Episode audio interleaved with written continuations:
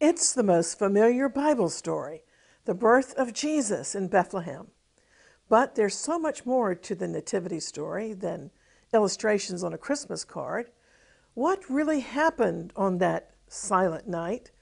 A night that actually wasn't silent at all, because the skies were filled with a heavenly host singing, Joy to the world.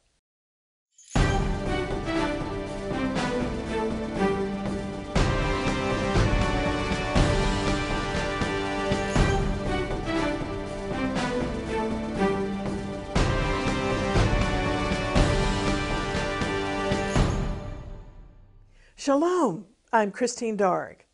The little town of Bethlehem is only about five miles south of here in the suburbs of Jerusalem, and pilgrims from all over the world come to Bethlehem to visit the ancient church of the Nativity and to walk in the very fields where shepherds still keep flocks of sheep. In Bethlehem, you can explore the grottos and hillside caves and some of these caves have been consecrated as chapels for prayer and to help visitors envision the nativity scene. I believe one of the real reasons for the season is an opportunity for Christians to explain the many Bible prophecies that were uniquely fulfilled in the birth of Jesus. For example, the book of Daniel, chapter 9, starting with verse 24, even outlines an exact timeline for when the Messiah would come into the world and be killed in order to redeem us from sin. So we must declare that only Jesus uniquely fulfills the messianic prophecies in the Hebrew Scriptures. As Galatians 4 4 so beautifully states, in the fullness of time, God sent his Son, born of a woman, born under the law, to redeem those under the law, so that he could adopt us as his very own children, causing us to cry, Abba, Father. The birth narrative of Jesus, Yeshua is his Hebrew name, is recorded in the gospel accounts of Matthew and Luke, and together they confirm that the Hebrew scripture prophecies of the Messiah culminated in this one unique birth in world history. And there are things going on in the gospel narratives that are easy to overlook. But we want to focus this time on some fascinating details in the story. For example, how Mary wrapped the baby Jesus in swaddling cloths and what this sign meant. In Luke chapter 2, the angel Gabriel visited Mary and said, Mary, fear not, for you have found favor with God.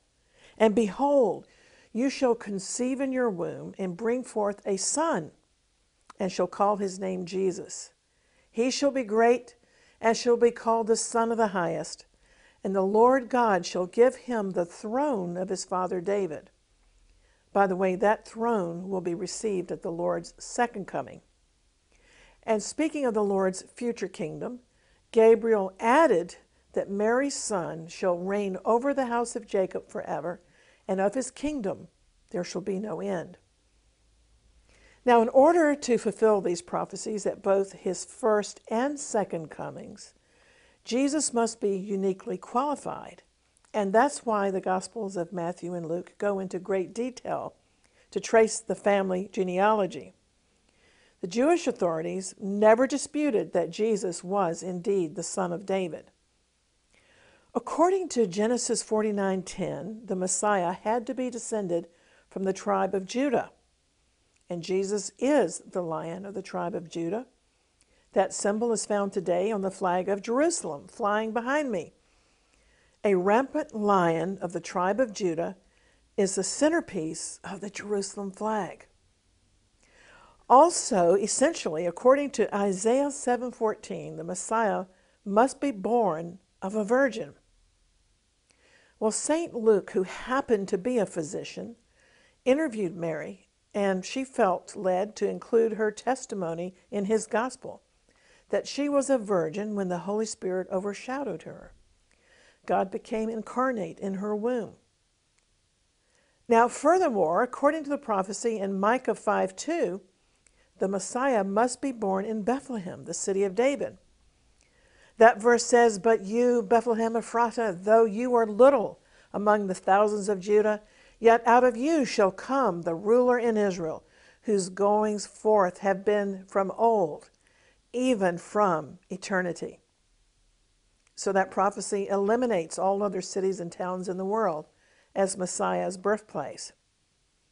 There are many other prophecies that Jesus fulfilled at his birth, including Isaiah chapter 11, which foretold that nations will seek the counsel of the descendant of Jesse, the father of David, and the ancestor of Jesus.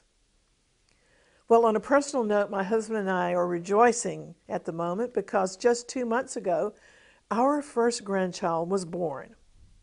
It was a boy, and guess what? His name is Jesse. Hallelujah. God bless our little Jesse. This will be his first Christmas. Isaiah 11 is all about the descendant of Jesse.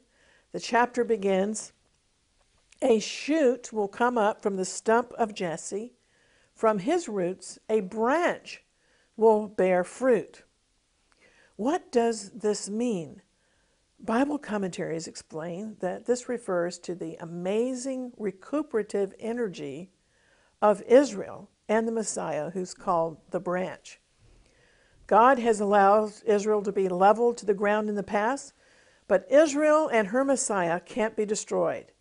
Jesus was resurrected, and the nation state of Israel, which was a stump, has been resurrected. Isaiah chapter 11 about Jesse's descendant beautifully portrays the Messiah's character and kingdom. Some folks argue against celebrating Christmas reasoning that its origins are pagan.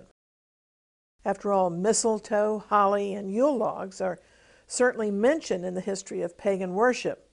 But there are also many Christmas traditions associated with the true meaning of the birth of the Savior. For example, bells ring out to remember the joyous news of the Savior's birth. Nativity sets tell the story to children. Candles are lit to remind us that Jesus was born as the light of the world. Star decorations remind us of the star that led the mysterious Magi to the newborn king. Gold, frankincense, and myrrh were the gifts of the Magi to Jesus. And that's why we give gifts, because he was, after all, God's greatest gift to mankind. But you may ask, what about Christmas trees? Aren't they pagan? Jeremiah 10:3 is often cited. That verse forbids cutting down trees to carve into wooden idols overlaid with silver and gold. For what? For the purpose of bowing down to worship idols. So it's easy to take that verse out of context to condemn Christmas. But I've never worshiped a Christmas tree, have you? Because Christians use the occasion to proclaim Jesus as the reason for the season, the holiday is especially useful among nations that have never heard the gospel. Well, I want to give you a real heartwarming example. A Muslim family that regularly attended our gospel outreaches along with their children. They were the only family in their village to put up a Christmas tree. I wouldn't dare condemn them for doing what some call a pagan practice because they were being very bold in their own way to recognize Jesus in their home. By having a Christmas tree, this Muslim couple was saying to their children that they really did believe in Jesus. The wife told me this personally. She said by having a Christmas tree, it was her family's way of honoring Jesus and identifying themselves as Muslim background believers in Jesus. Christians who choose to ignore Christmas point to the fact that the Bible doesn't give us the date of Messiah's birth. It couldn't have been in the cold depth of winter when Jesus was born, because the shepherds were outside at night watching over their flocks. In fact, some Bible scholars believe that Jesus was born in late September during the Jewish Feast of Tabernacles, based upon the timing of the birth of his cousin John the Baptist. Let me explain. John's father, Zechariah, was a temple priest. And in Luke chapter 1, when it was his time to serve in the temple, the angel Gabriel appeared to Zechariah by the temple altar of incense. Gabriel announced to Zechariah that his elderly wife Elizabeth would conceive a son, and after the announcement, Elizabeth conceived John the Baptist just as the angel had said, in spite of Zacharias' unholy skepticism, which he expressed in the temple no less. But then in the sixth month of Elizabeth's pregnancy, Gabriel visited the Virgin Mary in Nazareth to announce that she would miraculously conceive the Messiah, Jesus. And to strengthen Mary's faith, Gabriel told her that with God nothing is impossible because even her elderly cousin Elizabeth was six months pregnant. Well, unlike Zechariah, Mary believed God and was full of faith. After the Annunciation, she hurried to visit Elizabeth because she had to see for herself the miracle of Elizabeth's pregnancy. And as soon as Elizabeth heard Mary's greeting, the baby, John the Baptist, leaped in his mother's womb. And as Mary entered the house, Elizabeth exclaimed in a loud voice, Blessed are you among women, and blessed is the fruit of your womb. What a marvelous confirmation to Mary. She burst out in gratitude to God prophesying the Magnificat. My soul magnifies the Lord and rejoices in God, my Savior. Mary said, All generations shall call me blessed, for the mighty one has done great things for me, and holy is his name. Well, during their time together, for about three months, the two women must have enjoyed hours of intimate fellowship. They must have discussed the supernatural pregnancy of Abraham and Sarah they probably discussed Hannah, who had prayed for a child and whose prayer was the model for Mary's Magnificat. They must have discussed Bible prophecies concerning the Messiah. After their fellowship, Mary had to return to Nazareth to face Joseph. But an angel of the Lord appeared to Joseph in a dream and told him not to break off their betrothal because the child that she was carrying was conceived by the Holy Spirit. Well, Luke chapter 2 continues with the fact that in those days the Emperor Caesar Augustus had declared a census requiring the citizens to register in their home village. Both Mary and Joseph hailed from Bethlehem, but they were living 90 miles away in Nazareth when it came time to register. They would have traveled for days to reach their hometown in the third trimester of her pregnancy. Along that arduous journey, they might well have stopped in ancient Shiloh, where the ark had resided for 369 years and where Hannah had prayed fervently to have a child who would become the prophet Samuel. Now, no detail is in the Bible by accident. In Luke 1 5, we're told an important fact that Elizabeth's husband Zechariah belonged to the priestly division of Abijah. The divisions of the priest had been set up by King David. And assuming that Elizabeth conceived her child shortly after Gabriel's announcement to Zechariah, her sixth month of pregnancy would be approximately in December. This is based upon the timings of the order of Abijah. That means Jesus, the light of the world, would have become incarnate in Mary's womb in December, perhaps during the festival of light, Hanukkah. And he would have been born nine months later in September during the Feast of Tabernacles. And John 1.14 may give us a clue. That verse says, the Word became flesh and tabernacled among us. According to Luke's Gospel, the shepherds were instructed by the angel of the Lord to find the newborn Savior. And the sign they were to look for was a babe wrapped in swaddling cloths, lying in a manger. Now, some scholars say that Jesus' mother Mary may have been given priestly swaddling bands from Elizabeth and her husband Zechariah from the temple. Apparently, when the priests finished serving their term in the holy place, they cut their embroidered priestly garments into strips to be given as a gift to a newborn. Wearing these swaddling cloths would have been a sign that the infant was indeed of the royal line of David. Elizabeth, who was a prophetess, knew in her heart that Mary was the mother of the prophesied Emmanuel.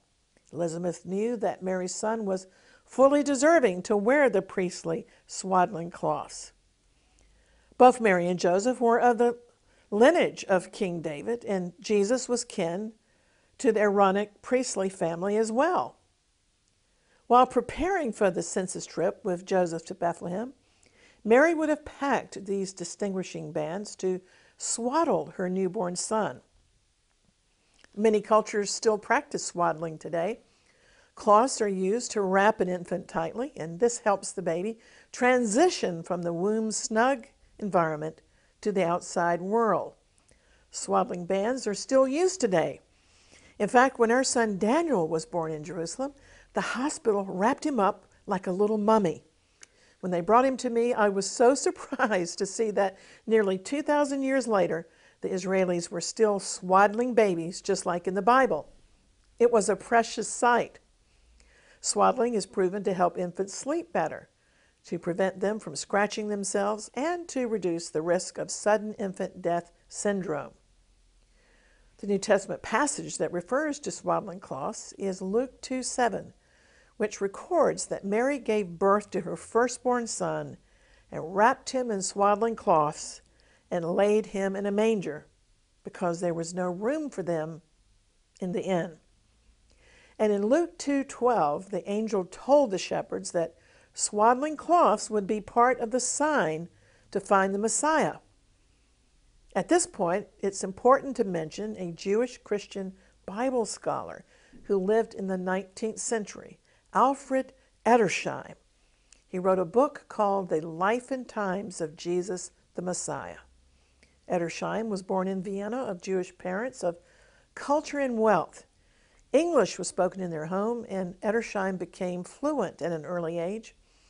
He was also educated at a Hebrew school in the Talmud and Torah, and eventually ended up teaching at Oxford. According to Edersheim, sacrificial lambs were raised in the hills around Bethlehem, only about four miles as the crow flies from Jerusalem's temple. Edersheim explained that a watchtower was built in the vicinity of Bethlehem to protect temple flocks. Lambs that were destined to become temple sacrifices were born in a birthing room below the Tower of the Flock. And in Hebrew, the name of this tower was Migdal Eder. Mishnah sources also indicate that animals in the fields within a certain distance from Migdal Eder were used as sacrificial animals in the Jerusalem temple. During lambing season, specially trained shepherds would make judgments about which lambs qualified to be sacrificed. You see, according to strict Torah specifications, lambs that qualified had to be born without spot or blemish. And so the perfect lambs were wrapped with swaddling cloths to protect them from harming themselves. After all, little lambs are frisky creatures. Bible scholars point to a biblical prophecy indicating that the Messiah would be revealed from the Tower of the Flock, from Migdal Eder which is connected with the town of Bethlehem, just southeast of Jerusalem. According to Micah 4 8, it says, And thou, O tower of Eder, fort of the daughter of Zion, the former dominion will be restored to you, kingship will come to the daughter of Jerusalem. Furthermore, concerning the Messiah, Micah 5 4 carries on with the shepherd's theme. That verse says, And he shall stand and feed his flock in the strength of the Lord, in the majesty of the name of the Lord his God, and he shall be great unto the ends of the earth. The meaning of this prophecy is that King Messiah will be the good shepherd, guiding and defending his flock. And in fact, Jesus referred to himself as the good shepherd. I believe this is also a prophecy of the millennial rule of the Messiah, when the children of Israel finally will dwell in peace in their own land. There are many theories about St. Luke's mention of the swaddling cloths, a practice that showed the tender care of Jesus' mother. Luke 2:12 tells us that the angels appeared to the shepherds at night and that the sign to identify the baby as the Messiah was that he would be wrapped in baby cloths like the sacrificial lambs were wrapped. But what about the other sign that they would find the baby in a manger, in an animal trough? That would be an incredible sign to the shepherds. A baby wrapped in royal priestly bands but sleeping in an animal trough amongst God's creatures in a stable, similar to a sukkah, a simple shelter that Jews erect during the Feast of Tabernacles. There's so much to ponder in the narrative of Jesus' birth. And that's why I like the way Christmas is translated in modern Hebrew. Christmas is called the holiday of the birth in Hebrew. Isn't that wonderful? And for sure, the Lord's birth was the birth of all births. Because of the crowds that had come to Bethlehem, there was no room at the inn for Mary and Joseph. While tradition says that the inn was something like a hotel, we don't really know for sure. The guest house most likely had a lower floor which served as a nighttime shelter for animals. This we do know from both the Hebrew Bible and the New Testament. The temple shepherds must look for a stable and a manger near the Tower of Eder. And why wasn't Jesus born in a palace fit for a king, God's only son? Why would a food trough be his lowly bed instead? It's because God's Son made his appearance on earth in the most humble of circumstances in order to be approachable and accessible to everybody. No palace gates, no palace guards barred the way to him. Jesus, the bread of life, was born in Bethlehem, which means house of bread. And the bread of life slept in a feeding trough. The shepherd's fields, where the Shekinah glory of God appeared, is in a suburb of Bethlehem called today Beit Sahor, which means house of the watchers. A chapel in Beit Sahor was designed to resemble a shepherd's tent. And today, Beit Sahor is a Christian village and we want to encourage all to pray for the Christian community. And one way we can support the Christian community is by making a pilgrimage to visit the birthplace of Jesus. In fact, we use the Christmas celebrations as an opportunity to share the gospel. Many times we've held festive meals in Bethlehem and Beit Sahor to preach the gospel, to pray for the sick, and to strengthen the diminishing Christian community. The town once had a Christian majority, but Israel ceded control of Bethlehem to the Palestinian Authority, and today, sadly, only about a fifth of the population is Christian, predominantly of the Catholic and Orthodox faith. This year, we'll be taking a team to hold an outreach during the Orthodox Christmas celebrations at a Bethlehem orphanage. The Bible doesn't mandate that we should worship or celebrate on any specific day the birth of Jesus, but because the wise men and the shepherds worshiped Jesus at his birth, there's nothing to stop us celebrating and worshiping him. Let's marvel at how God orchestrated an extraordinary number of circumstances to fulfill Bible prophecy at the birth of Jesus. The Roman emperor would declare a census requiring Mary and Joseph to travel to Bethlehem thus making sure that the Messiah was born in the city of David. The shepherds cared for a flock of animals that would be used as sacrifices in the temple. This foreshadowed that the baby wrapped in swaddling cloths would become the ultimate sacrifice for sin and would be wrapped in a burial shroud. But he would be resurrected. The birth of Messiah would be declared by a great company of the heavenly host praising God and saying, Glory to God in the highest, and on earth peace, goodwill toward men. In the manger, a small baby wrapped in priestly, swaddling cloths was destined to become our high priest, while the entire night sky was lit up by angelic beings. The phrase heavenly host has a specific meaning implying an angelic army, celebrating that God has sent his Son into the world to rescue us from the bondage of sin. And the truth is, the Christian faith is likened to an army at war with Satan and evil.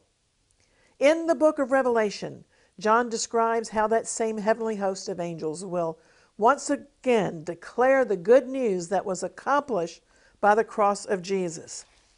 Over towards the end of the book, in Revelation chapter 19 and verse 6, it takes us to the culmination of world history when Satan is destroyed, and John the Revelator declares, I heard a great multitude like the roar of rushing waters and loud peals of thunder, shouting, Hallelujah!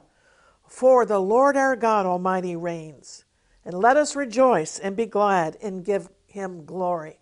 For the wedding of the Lamb has come, and his bride has made herself ready. That's what the birth of Jesus is all about. He came to replace those Bethlehem lambs as the only and ultimate sacrifice acceptable to God. When he became a man, Jesus would be crucified to take upon himself the sin and suffering of the world as the Lamb of God. Today, whether or not you choose to celebrate the Christmas holiday, what's really important is that you accept the claims of the Lord Jesus upon your heart as Savior and Lord.